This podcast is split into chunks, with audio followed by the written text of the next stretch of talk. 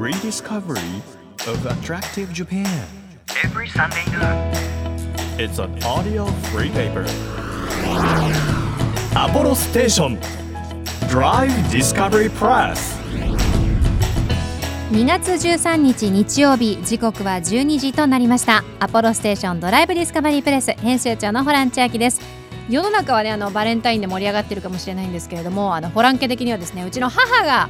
2月13日本日誕生日ということでおめでとう。この番組はですねいつも楽しみに聞いてくれておりましていやなんかもうねだいぶ年を取りましたけれどもなんかやっぱ母と子なんだなっていうふうに思うのは年々リアクションとか笑い方とか声とかが似てきてですねいつも母と私と祖母で3人でこう電話をしたりするんですけど一緒に母といる時にそうすると祖母が母なのか私なのかが分からなくなるっていう「ちいちゃんいやちいちゃんじゃないの?」っていう状況になることがよくあってですね。そんな3世代でそっくりになりつつあります。私の母この番組電波を使ってですねおめでとうということを言わせてください。おめでとう。さあ本文に戻りまして、えーこの番組はですね日本全国さまざまな場所にスポットを当てまして普段気がつかなかった日本の魅力を再発見していこうという耳で聞くフリーペーパーです。皆さんにとってね身近な地域からお気に入りの場所そして一度は行ってみたいんだという土地まで毎回さまざまな特派員をお招きしまして魅力的なローカル情報をお届けしていきます。今日はですねいや私も実はすごいあの好きなテーマということなんですが特別特派員にですね国立天文台副台長の渡辺純一さんをお迎えしてですね日本各地で見られる星空の魅力であったり宇宙のロマンについて聞こうというふうに思っています。もしかしたら皆さんのね身近なあここの土地のこの星空が綺麗っていうふうに教えてくれたっていうこともあるかもしれません、え楽しみにしていてください。1ページ1ページ紙面をめくるように輝きあふれる日本各地の情報と素敵なドライブミュージックをお届けします。音のフリーペーパーアポロステーションドライブディスカバリープレス。今日もどうぞ最後までお付き合いください。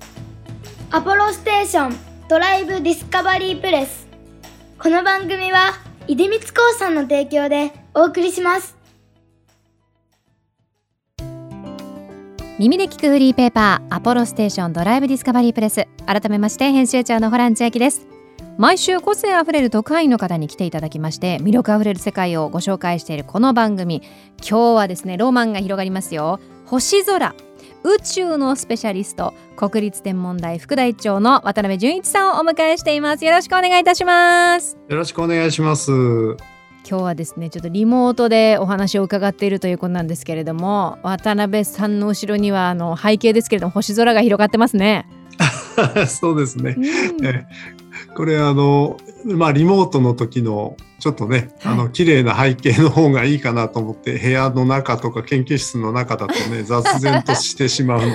はい。美しい星空ですけれども今日はまあ星だったり宇宙だったりっていうことに関して渡辺さんにいろいろ伺おうと思うんですがそもそも国立天文台ってどういう施設なのか教えてください。はい。国立天文台っていうのはですね、えーまあ名前の通り国立の研究機関に相当するんですけれども、はい、えー昔は実はその母体としては大学の天文台だったんですね。東京大学とか名古屋大学とかですね、の天文台はまあ一緒になって国立天文台に1988年になったんですが、まあ、日本で、えー、と天文学をお推進していく、まあ、研究所としてあの日々天文学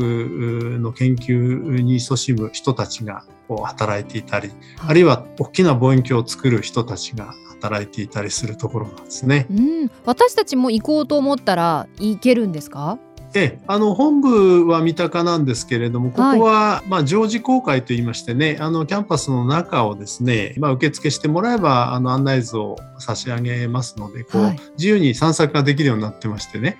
えーその中でもね面白いのは太陽系のうん、スケールモデルっていうのがありまして、はい。140億分の1だったかな。あの、天体をこう、そのスケールに落とし込んで、太陽がまあ1メーター半ぐらいあったかな、あーのところから土星までのですね、えー歩いて、えーまあ100メーターあるんですけど、はいそういうスケールモデルを、まあ太陽系を歩いてみようっていうような、へーそういう散策コースも作ってありますんでね。はい。本当にあの歩いていただくだけでいろいろ楽しめると思います。はいじゃあ水金地下木銅までがこう距離感がなんとなく体感できるっていう。ええ、そうなんですよ。あの天王星海王星になるとですね、えー ちょっと遠すぎるので 敷地はみ出しちゃうもんですからね。あのまとめてちょっと展示してあるんですけどね。うんあのその水金地下木土天海明でいうと冥王星がこれ太陽系のこう惑星なのかうんぬんみたいなニュースがちょっと前にあったじゃないですか、はいはい。今冥王星ってどういう状態になってるんですか、ええ、実はね惑星ではなくなったんです。うそ 2006年の国際天文学連合、まあ天文学者の国連みたいな組織でね、はい。冥王星って実はですね、まあ、地球って単独でこう太陽を回っていてその周りに地球のような天体が他にあるわけじゃないんですね、うん。割とこう領域の王様みたいな感じなんですけどはい。あの冥王星は1930年に見つかった時はもう一つだけだったんです地球と同じような、ところが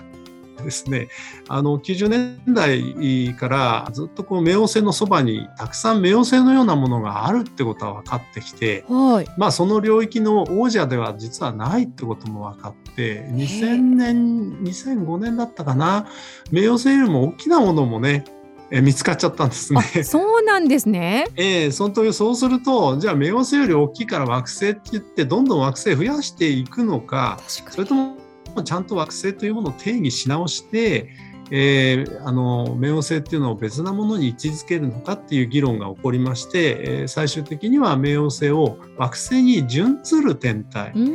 えー小惑星ほど小さくないんだけど惑星ほど大きくないっていうカテゴリーを作りましてね準惑星という名前にしたんですね。そうなんですねなんかこう研究であったり技術が進むと今まで当たり前だったことがどんどん変わっていくっていうのがこう未知の可能性を秘めてる宇宙の面白いところですよね。ええそうですねおっしゃる通りであのやはり我々冥王星のそばにそんなあのものがあると思わなかったんだけど、はい。えっと望遠鏡を大きくしてカメラを感度を高くしたもんだからいろいろ見えてきちゃったんですね。はあ、そうなんですね。私はあのセーラームーン美少女戦士セーラームーンというあのアニメ漫画があると思うんですけれども、それであの太陽系が大好きになりまして。だからこう そうあそうなんですだからはい冥王星プルートがあの太陽系から外れるってなるとなんかこうちょっと一言ではない感じがしましてですね。なるほど。あのでもね太陽系から外れるわけではないので惑星からっていうことです。うん惑星のカテゴリーから準惑星ってカテゴリーに、うんまあ、あの移動してもらったという、まあ、準惑星のカテゴリーの中ではですね今5つあるんですけど、はい。その中では一番大きい、まあ、あのトップ2っていうことになってるんですけどね。はいうん今わからないだけでねまだまだもしかしたら隠れている惑星があるかもしれないなんていやそうなんですよ、ね実はね、えー、と冥王星のずっと外側にはい第9の惑星が、あのやっぱり冥王星第9惑星じゃなくなったんだけどあの今や惑星だから8つしかないんですけど、はあの地球の10倍ぐらいのねあの惑星未知の惑星があるはずだっていう天文学者が今増えていい。て、うん。探している最中なんです。おお。渡辺さんは天文学者ということなんですが、研究のこう主な専門っていうのは何になるんでしょうか？え私はね太陽系の中の小さな天体、まあ、例えばほうき星っ。ていうのがありますね。えそれから小惑星、えーはいこの前はやぶさ探査機が行きましたね。うんそれからあのもっと小さいやつであの流れ星っていうのがあるんですけど、はい。流れ星、えーああいうその太陽系の中の小さな天体を研究しています。ほうき星と流れ星の違いって何ですか？ほうき星はあの太陽の周りをぐるぐる回っている天体で、はいまああのなんとなくみんどっちも尾っぽ引いてるから同じと思われがちなんですけど、ん流れ星は砂粒みたいに小さいもんですからね、はい。あの流れ星って地球の大気圏で起こってる現象で地球にその砂粒が飛び込んできてそれで、えー、とこれはピストルの弾よりずいぶん速いスピードで飛んできますんではい。大気圏の中で、えー大気のとの摩擦でね、えーまあ、溶けて、えー高温になって溶けてなくなってしまう時に光るんです。うんこれが流れ星で1秒とか2秒の間で光って消えてしまうんですね。ほうき星は天体ですからあそういう意味ではあの太陽の周りをこうぐるぐる回ってて時々太陽に近づくと、まあ、大部分氷でできてるんですけど太陽の熱を受けてもう溶け出してそれがあの太陽の風太陽から風が吹いてるんですけどその太陽風っていうものに吹き流されて、うんうんえー太陽と反対側に尾っぽを引くというそういうものなんですね。へえもう勝手になんか同じものだと思ってました。ええあの多くの人がね同じじゃないかと思われていますね。はいうんいやちょっとほうき星と流れ星の違いを知ることができただけでもなんかちょっと混同してる人がいたら、うそれ違うんだよって次から私 言えるなっていう。あの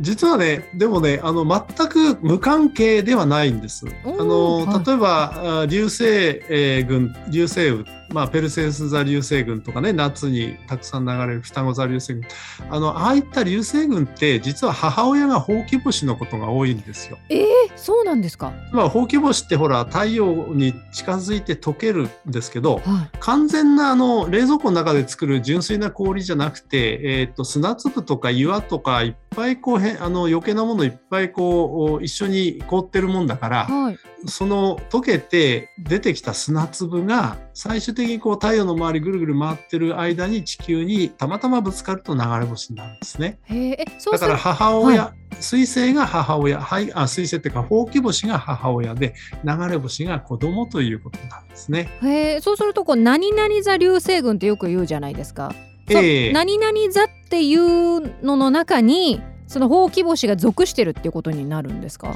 いや、あの、そうではなくてね、はいあの、何座座っていうのは、流れ星がたくさん降ってくるときに、天空上の一点から放射状に見えるように流れるんですよ。っていうのはね、えっ、と、例えば線路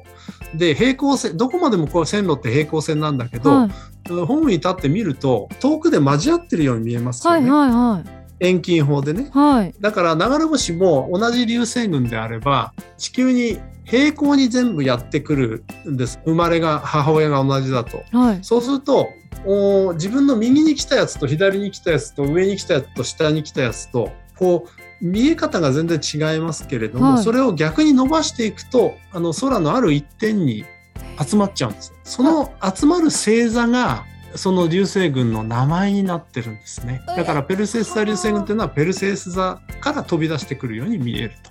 じゃあ関係はないけれどもたまたまその飛び出してくるところの後ろにある星座がそれだからっていうことになるんですか？そうなんです。えーはい。知らなかった。もう完全にその星座の一部まあそうすると星座が崩れるってことになるから基本的にはない ないよくよく考えるとないですよね。うん、あのーそうなんです。流れ星って星が流れるもんだから、なんか星座がなくなっちゃうんじゃないかって心配する子供さん多いんですけどね。はい。あの全くそういうことはないですね。はい。はあ、じゃあたまたまその後ろにどんな星座が来るかで流星群の名前が変わっていくと、そうですね。い、はやすごいもう超勉強になります今日 面白いですね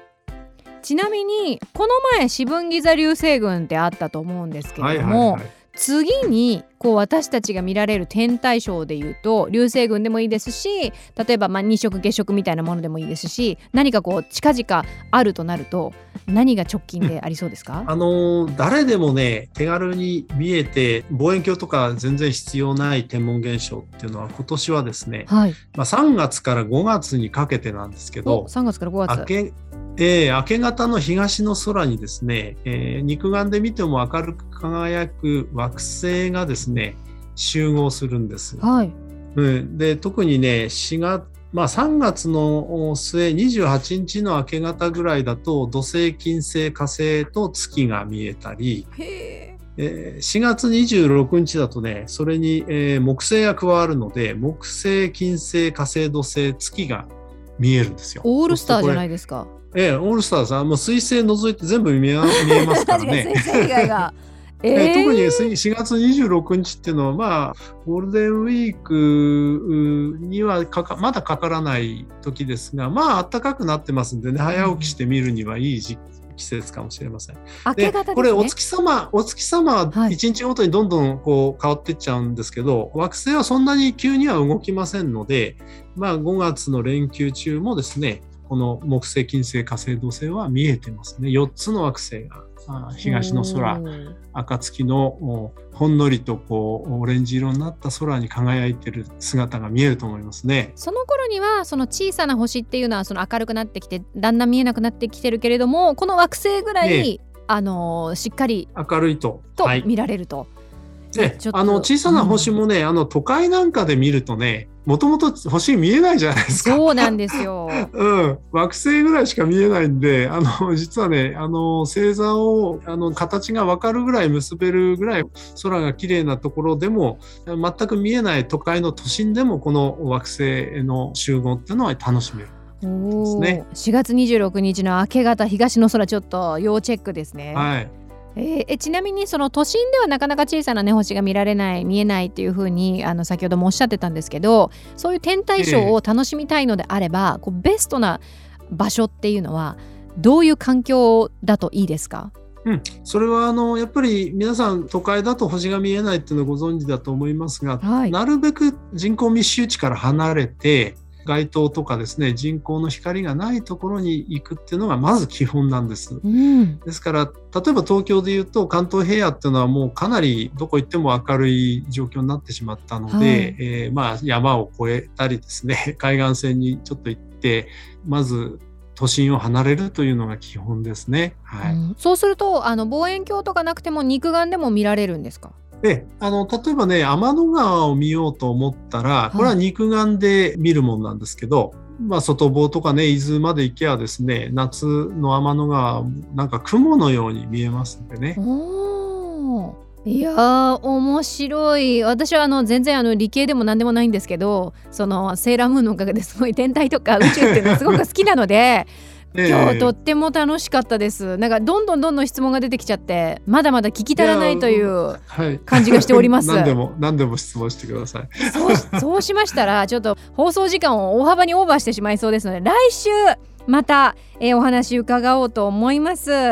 アポロステーションドライブディスカバリープレス今日の特別特派員は国立天文台副台長の渡辺淳一さんでした。ありがとうございました。はいどうもありがとうございました。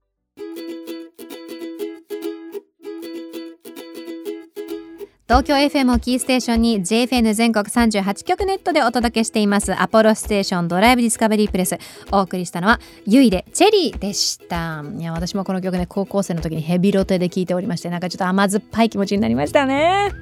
日本全国の魅力を再発見していきますよ。耳で聞くフリーペーパー DD プレス。皆さんにも番組専属リスナー特派員として地元や最近訪れた場所のとっておき情報を送っていただいてるんですけれどもえ今日はですね京都府アーリーバードさんからいただいたもう真っ青快晴の空をバックにした紅白の京都タワーということです。ごい綺麗な写真。いいですね。やっぱ冬はねあのそれあいや待って快晴って言ったけどこれ後ろねにねうっすらちょうどこう京都タワーのてっぺんにかかる形で飛行機雲が一筋の飛行機雲が流れてましていい写真ですね。えアーリーバードさん。私の職場から見える京都タワーです。こと京都には書ききれないほどの名所があります。いやですよね。中でも私の一番のおすすめは10円玉に描かれている平等院報道です。ぜひぜひ足を運んでくださいということで写真は京都タワーだったんですがおすすめは平等院報道ということに なります。いやいいね。本当に京都はまあ、もちろんね日本各地名所たくさんありますけどもう右向けば名所左向けば名所っていう羨ましいですよこんなに文化がギュッと詰まった町に住めて。ありがとうございます。こういう感じでですね、リスナーと会員の皆さんから皆さんの街のいいもの情報を、えーお待ちしていますので、ぜひぜひ番組ホームページからお寄せください。お待ちしてます。Apollo Station Drive Discovery Press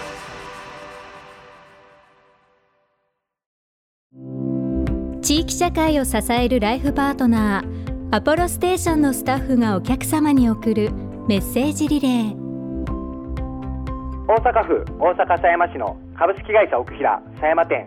入社10年目の小田英二です。以前長年お店に通ってくださっていたご高齢のお客様が免許を返納した後久しぶりにお孫さんと一緒に来てくれたことがありました。お孫さんに免許を返納したら小田さんに会えなくなるのが嫌だってずっと言っていたんです。だから今日連れてきました。と言われて嬉しくて家に帰ってから思わず泣いてしまいました。これからも皆さんに喜んでいただけるようにお客様の最適なカーライフを考えていきたいと思います。アポロステーション株式会社奥平狭山店。ぜひご来店お待ちしております。あなたの移動を支えるステーションアポロステーション。東京 FM からホラン千秋がお届けしてきました。アポロステーションドライブディスカバリープレス。今日は国立天文台副台長の渡辺淳一さんをお迎えしました。4月26日明け方の東の空金星と木星と土星と火星が大集合するというオールスター感謝祭状態の天体ショーがありますのでこちらぜひ私も見ようかなっていうふうに思います。で見て二度寝します。もう堂々と二度寝させていただきます。こんな風にね本当に一年中通してもちろん天体ショーがない時も見上げればそこに星空宇宙は広がっていますのでぜひ皆さんもですね皆さんの地元から空を見上げて星に思いを馳せてみてください。アポロステーションドライブディスカバリープレスこの番組ではリスナーと会員の皆さんから皆さんの街のいいもの情報をお待ちしています。情報をお寄せくださった方の中から毎月3名様に番組セレクトのとっておきプレゼントを差し上げていますよ。今月はバスエッセンスになっています。日本の伝統的な樹木の天然オイルに、えー、フレグランスを融合させた木と和という、えー、メーカーのですねヒノキのバスエッセンスプレゼントさせていただきます。3名様です。欲しいという方はメッセージを添えて番組ホームページからご応募ください。また月替わりで注目のイラストレーターさんが手がけてくださっている番組のステッカーというのもあるんですけれどもこちらは毎週5名様にプレゼントを差し上げています。で今月は日本と韓国を中心に活動されているイラストレーターでアートディレクターのレッドフィッシュさんのデザインなんです。ちょっと緩くてカラフルでなんかおもちゃ箱を開けたらこんな感じみたいな素敵なキュートなデザインになっていますのでぜひ欲しいという方はステッカー希望というふうに書いて番組へのメッセージとともに応募してください。またまた番組ではドライブで聴いてほしい Spotify のオリジナルプレイリスト配信中でしてこちらは日々新しい曲を足してですね。皆さんのドライブ時間が豊かになればという思いを込めてアップデートしてます。ぜひ DD プレスと検索してチェックしてみてください。日本全国さまざまな場所にスポットを当てて日本の魅力を再発見していく耳で聞くフリーペーパーアポロステーションドライブディスカバリープレス来週もですね星宇宙について聞いていきますよ。楽しみにしていてください。お相手は編集長のホラン千秋でした。またねアポロステーションドライブディスカバリープレスこの番組は出光興産の提供でお送りしました。